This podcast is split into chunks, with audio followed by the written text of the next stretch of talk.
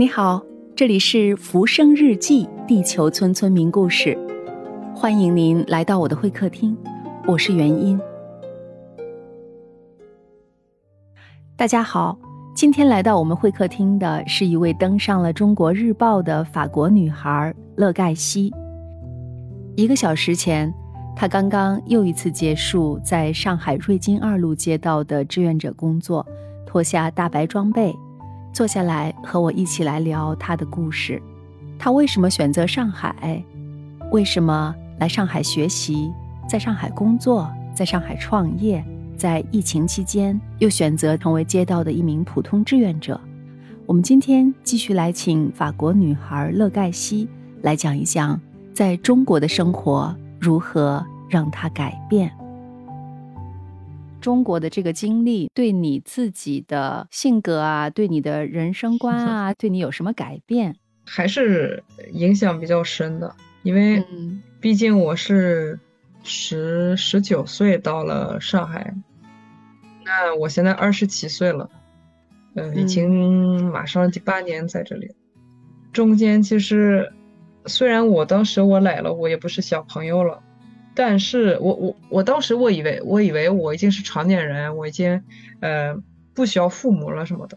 但其实从我觉得二十岁到二十五岁，甚至现在也是变化很大的。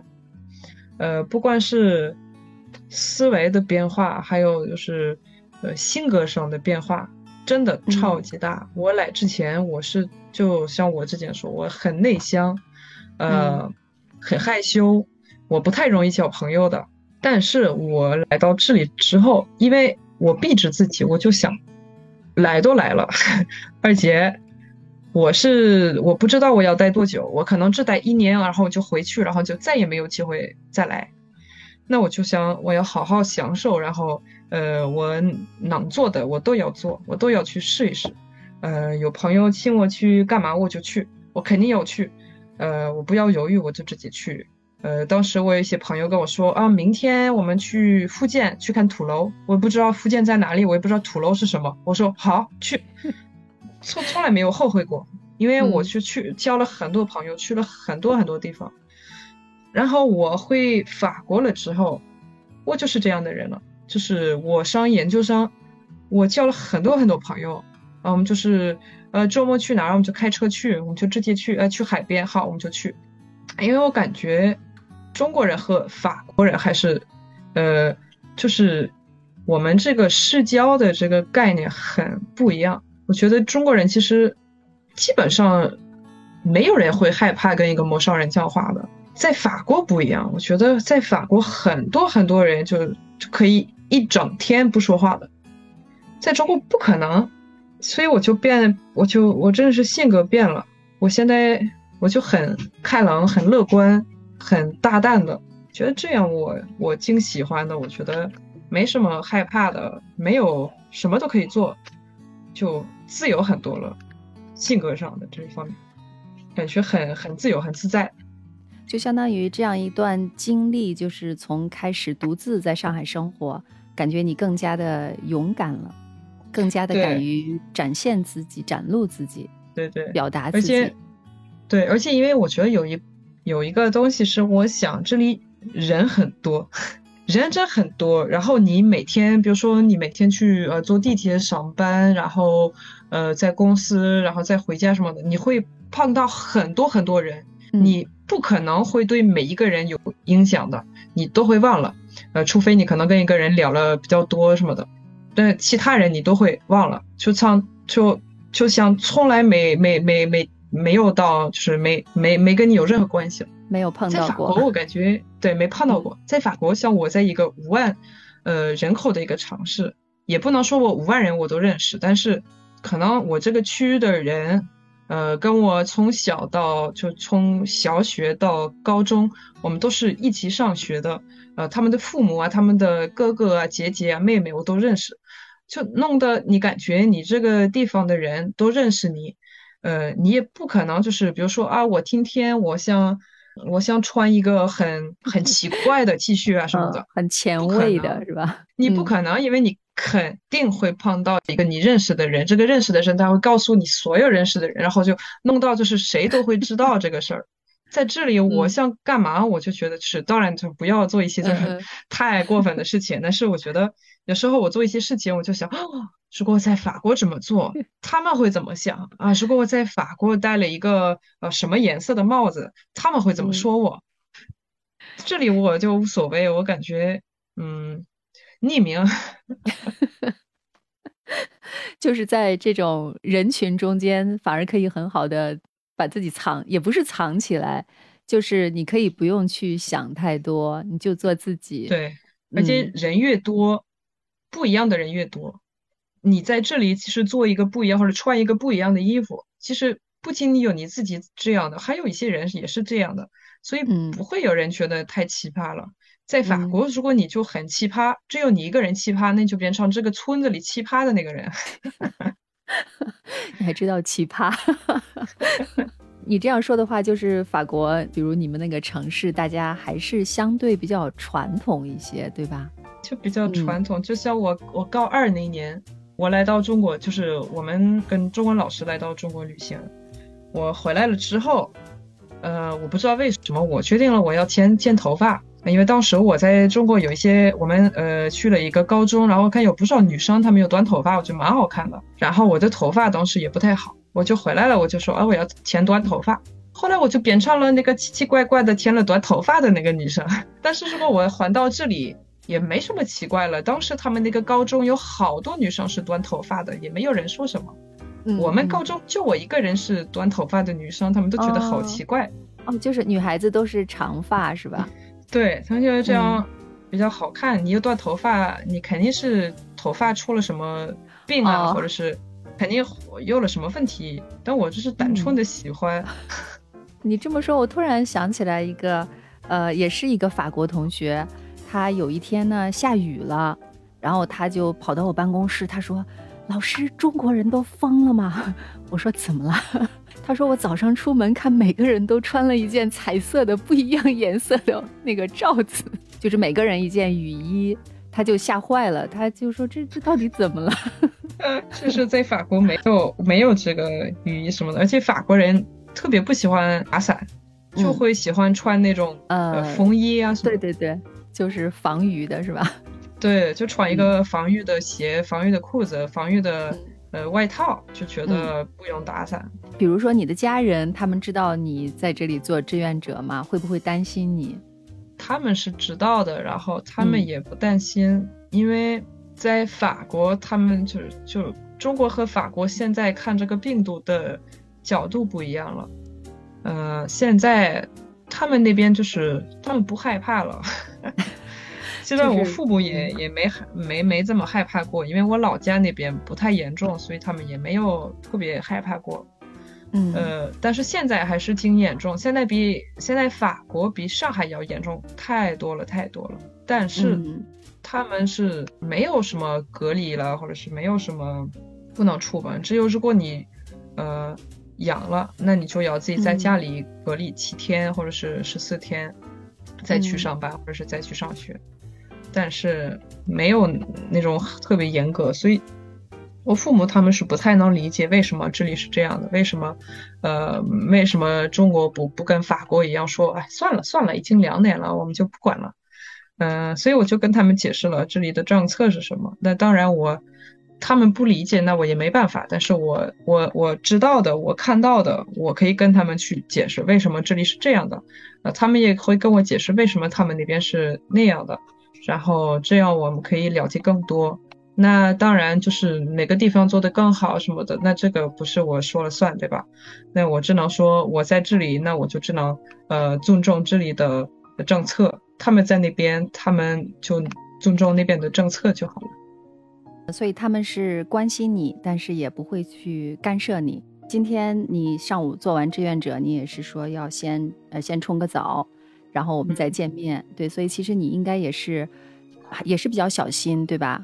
对，因为我觉得其实有一些人说志愿者或者是呃医生啊工作人员，他们可能比呃，比其他居民呃更有危险，因为可能会去一些危险一点的地方啊，或者是呃解除的人会比较多，并不认为，因为我觉得，呃，第一是我们有防护服，这个是会保护我们的。如果我们就是如果你你穿好了，呃，你消毒什么的，是会就是会保护我们的。然后我们也是会有更多防护意识，呃，然后。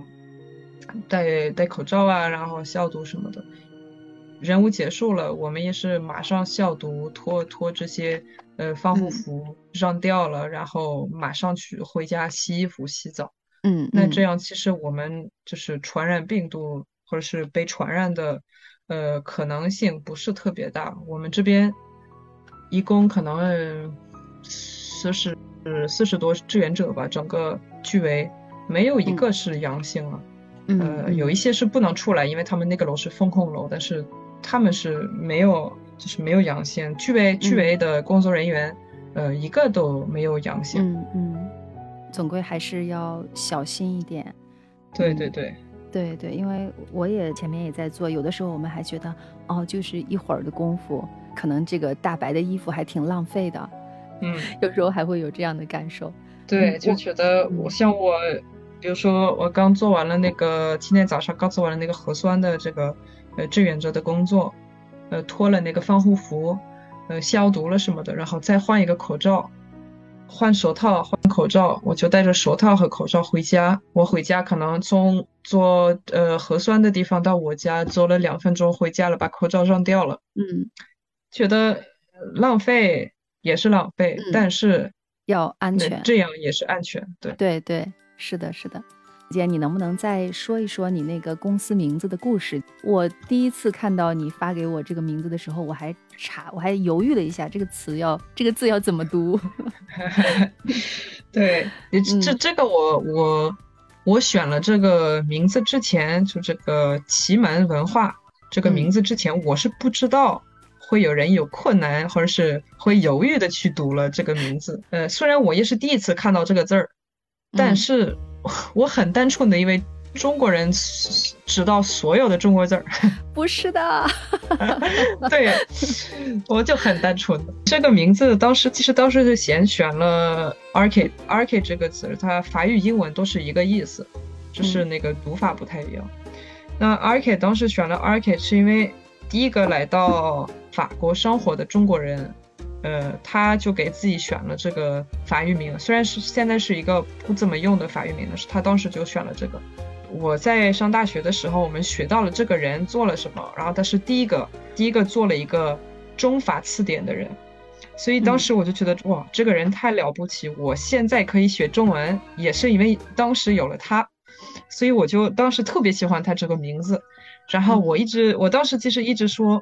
当我上了一个孩子，我就要给他 叫 Arcade 这个名字。然后，因为这个名字它现在是不是不流行了，是不存在了，所以我所有的朋友啊、家人们，我每次说了这个，他们说不不不不不，太奇怪了，太奇怪了，不要选这个名字。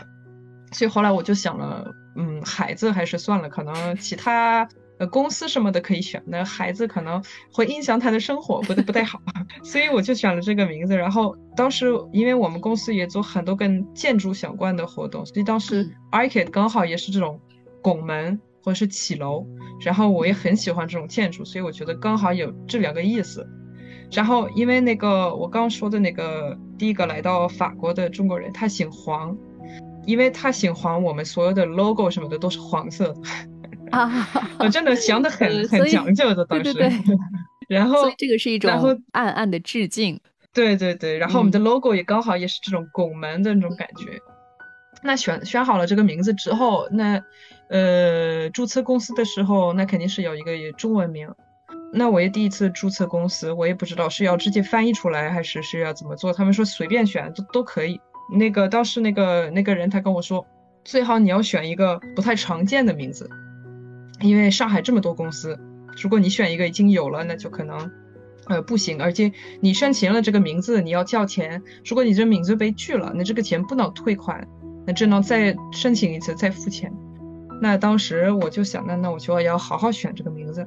然后我就想，那我我也我不要直接翻译，就翻译成什么宫门文化或者是骑楼文化，我觉得呃有点奇怪。那我就想把宫门和骑楼放在一起，那就是骑门。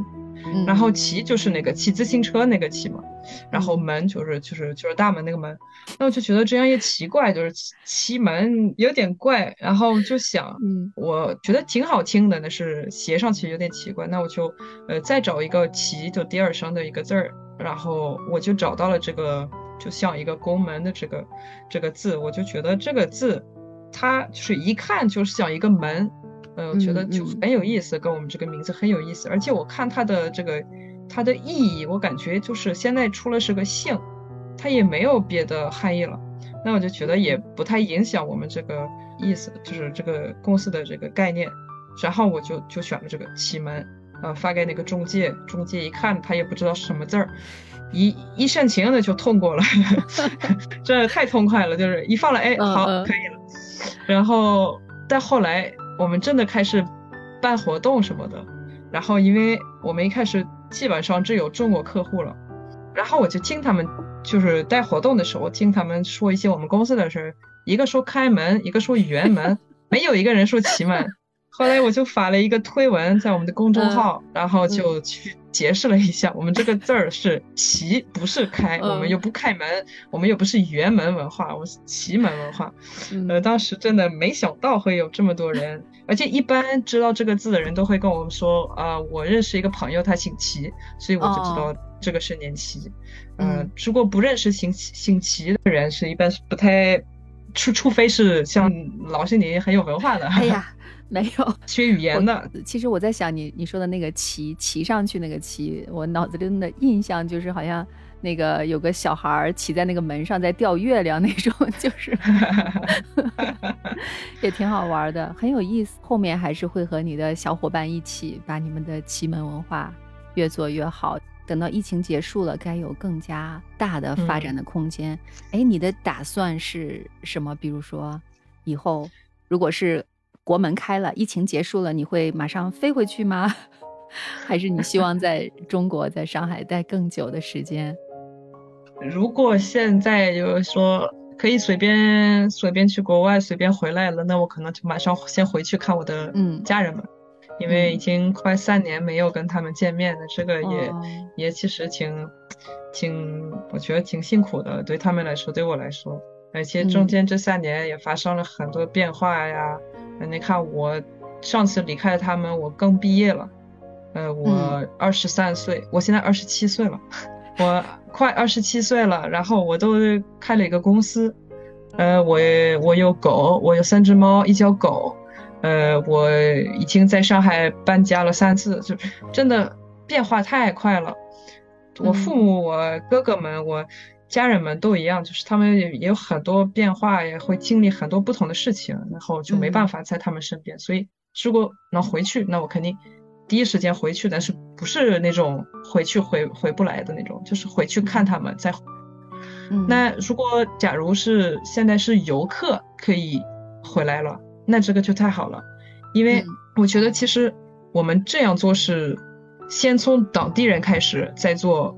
从外面过来的人，这个我觉得这个顺序特别好，因为你先做当地人的话，你要做一些就是比较特别、比较细的东西，因为他们想看一些更小众的东西。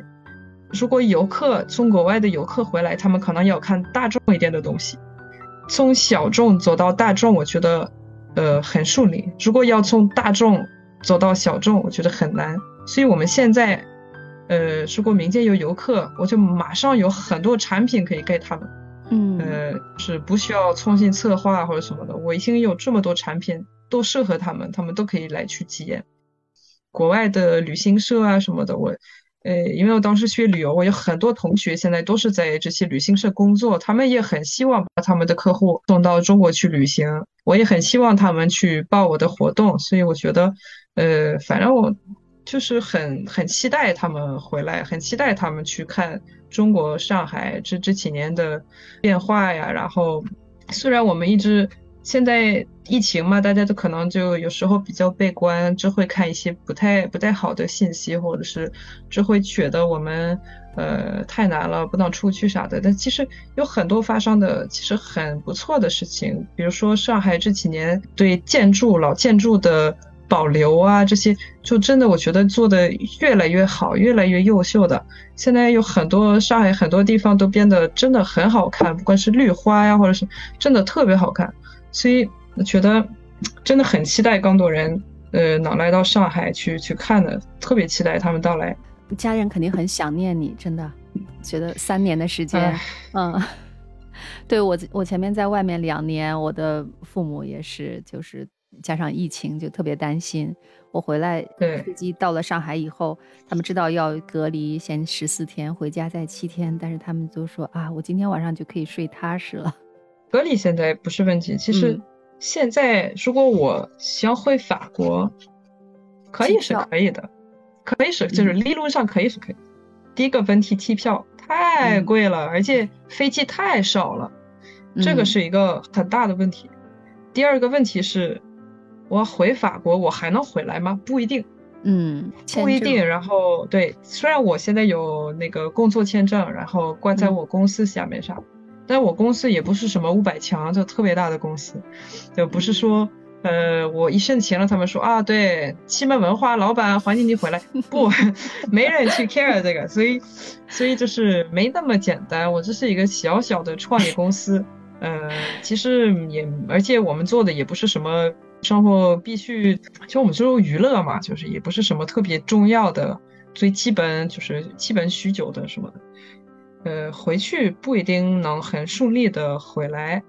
那我也不想冒这个险。我觉得如果我回法国，我要保障我可以呃马上回中国去继续生活、继续工作啊什么。我不想放弃了我的公司，放弃了我的朋友，放弃了我的生活吧。我觉得，嗯，对，这些都是很现实的问题。你在中国已经生活了这么多年了，从一五年开始，中当然中间还回去读书。你觉得到现在为止还有什么你特别不习惯的地方吗？嗯，不多，其实。嗯，我我感觉我现在已经融融融入的差不多。那可能有时候有一些小小的想法，我还是不理解，或者是我知道了，我我我不太不太去 care。比如说，我我的室友他们。呃，每个月来那个大姨妈的时候，她非要不要吃冰的，不要吃冰，不要不要吃冰淇淋啥的。冬天我可以接受，夏天我不能接受。我想吃冰淇淋，我不管来了没来，我就要吃，我就想吃，我就觉得好吃。我不会觉得，因为我吃了一个冰的东西会吃坏肚子，或者是来例假的时候就不舒服什么的。我我不会，对吧？主要是你不会。不会被，因为我不会，我从来没经历过这种痛苦，所以我就是不相信有这种事儿。有，因为我不会，我们可能身体不一样，就是对对对，小的时候一直就是吃吃着冰的东西，喝着冰的饮料长大的，所以身体已经习惯了，不会不会喝坏肚子或者吃坏肚子，所以我还是有一些人会告诉，哎，你不要喝这个太冰了什么。我是我不相信，我我我这个人我就觉得，对于我来说不会不会吃坏肚子，我还是好要吃，可以有更多的享享受快乐的机会。对，但是会这个是天生的，会让我朋友很很担心，说明他们真的很关心你。那你有没有什么很不满意的地方？比如说我在一个地方，我可能会说啊，如果这里不是这样就更好了。比如说，你有没有这样的一些感受？你觉得啊，如果是上海或者是上海人，哪一点上有一些改变，可能会更好？嗯，基本上没有吧。但是有时候有一些，也不是关于人的是，可能是关于一个地方的一些想法。比如说，我很喜欢旅游嘛，然后，但是我发现了国内去爬山，基本上是是爬楼楼梯的。跟在国外爬山的概念很不一样。我第一次在中国爬山，我就觉得山呢，虽然我能看到，但是我感觉不出来我在爬山，因为我在爬楼梯啊，对我来说不是爬山，是爬楼记，不一样。现在我已经习惯了，我爬了好多 这种山，但是因为在法国，你去爬山的时候是那种可能没也连路都没有了，就是你要自己找路，然后就很自然的，对，基本上也不就是也不是什么景景区，就是没有门票，没有什么，但是还是很就是还是很干净的，呃，每个人不会也不会乱扔垃圾什么的，还是会很就是保护环境的什么的，这个我是可能就去旅行的时候，我有时候觉得景区有点太多，就是。固定就是让你去这个地方，你只能在这个范围内去活动，然后你只能就是按照这个路线去走。我觉得有时候，呃，虽然那个风景特别漂亮，我特别觉得特别好看，而且你看呃一些网上发的照片，你就觉得哇，这个人他就这个地方太好看了。你去了之后，其实你发现看的那个风景很好看，而且其实那个人拍照那个人他站的那个地方不一定很好看。可能这是一个就像路一样的一个就不自然的，但是也也能理解，毕竟我也是学旅游这个专业，我也能理解为什么会这样去开发一些景区啊，呃，其实也是有道理的，也也有时候也是为了保护这个景区，呃，为了保护一个环境，然后嗯，怕就是可能太多人，因为毕竟人口。密度不一样了，如果太多人去了一座山，可能就那个地方可能很快就会破坏了，所以也能理解。但是如果回法国，我可能得好好去爬个山。嗯，然后这是第一个点，第二个点是最近才有的，因为我前几个月我开始养狗，我是这是我一个梦想吧，我一直特别想养一条狗，特别特别想。然后我也想就是呃，当我工作自由一点，呃，可以带狗去上班什么的。然后公司也不要离家太远，这样我可以遛狗去上班，遛狗下班，这样挺好的。我这几个月，去年十一月份我就满足了这所有要求呢，我就觉得可以养狗了。而且养狗了之后，我就发现了，其实上海不是一个特别适合养狗的地方，因为没有任何一个公园你是可以带狗进来的。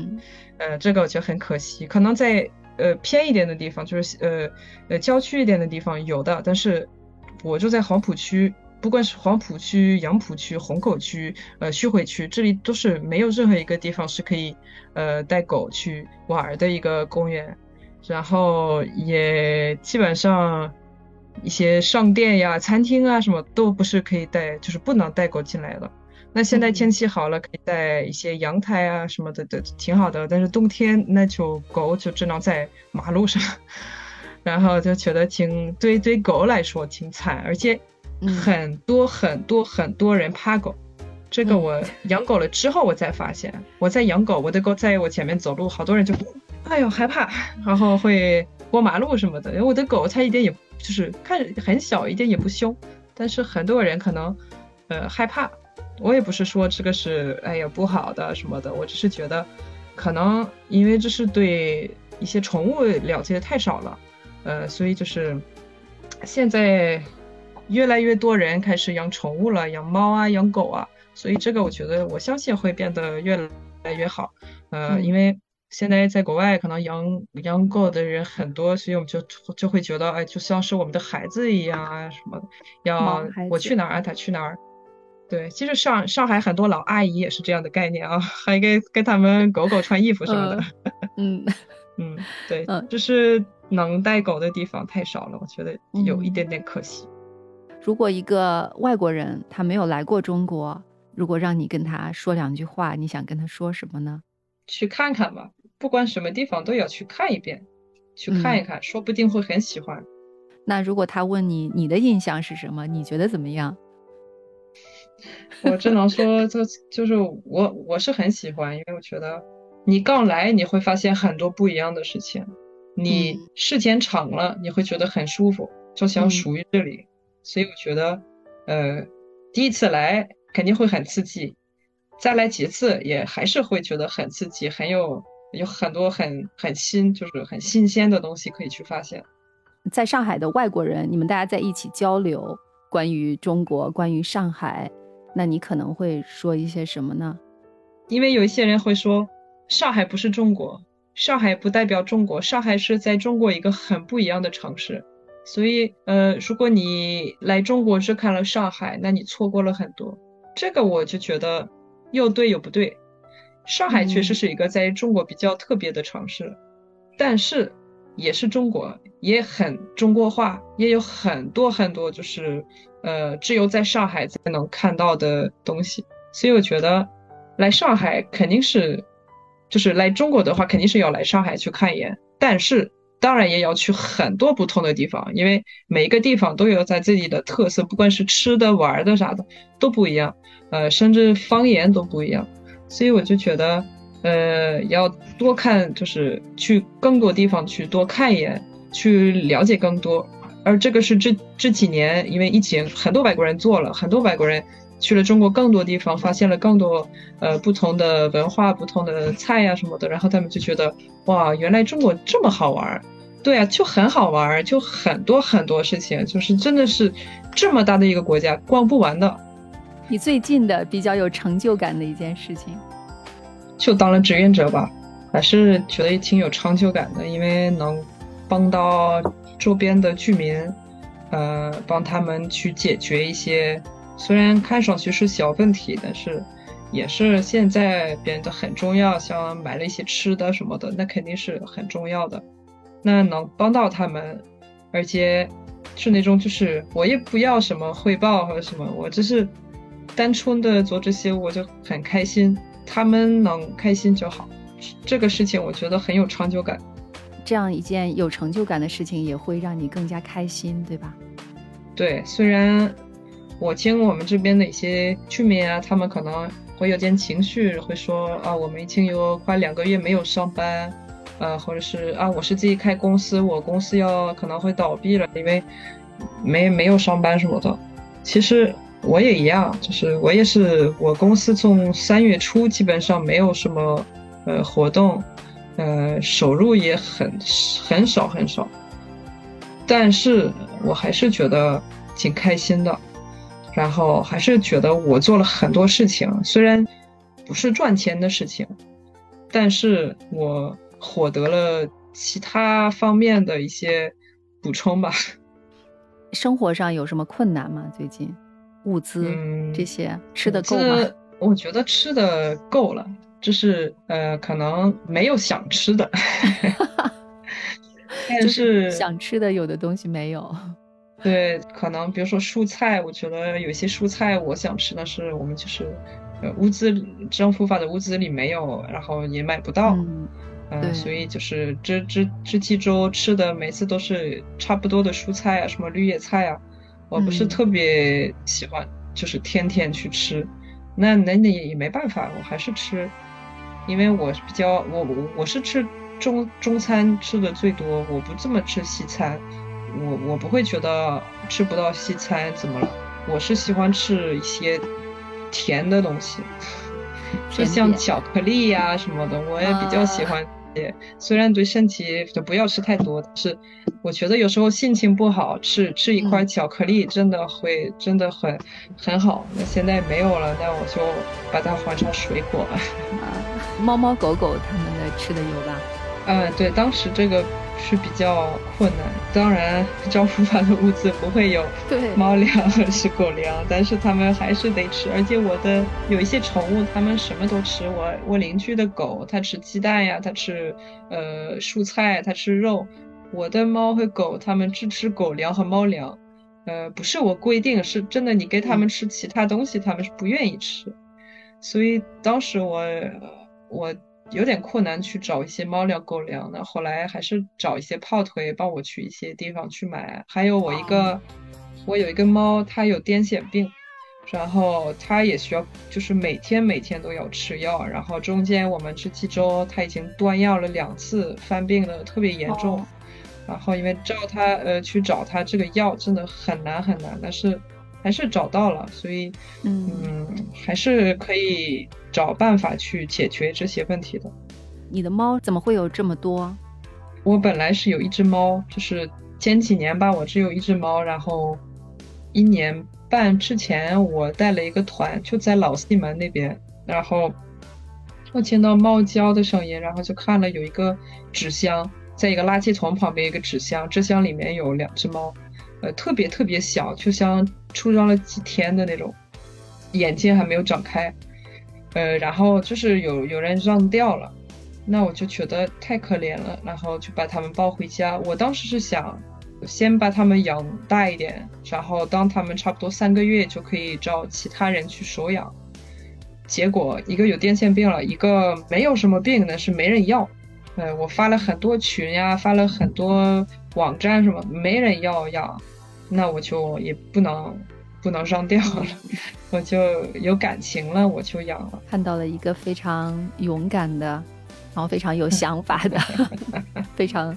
聪明的、积极的、乐观的女孩子，没有乐乐观这个我是承认。我们现在都都在同一个困境里，希望我们的自由一点的日子、正常一点的日子早点到来，也希望你能早一点顺利的回家看看父母，再顺利的回来。等到开放了，你再回学校来看看。谢谢，谢谢乐乐。嗯，好，谢谢你，谢谢辛苦了。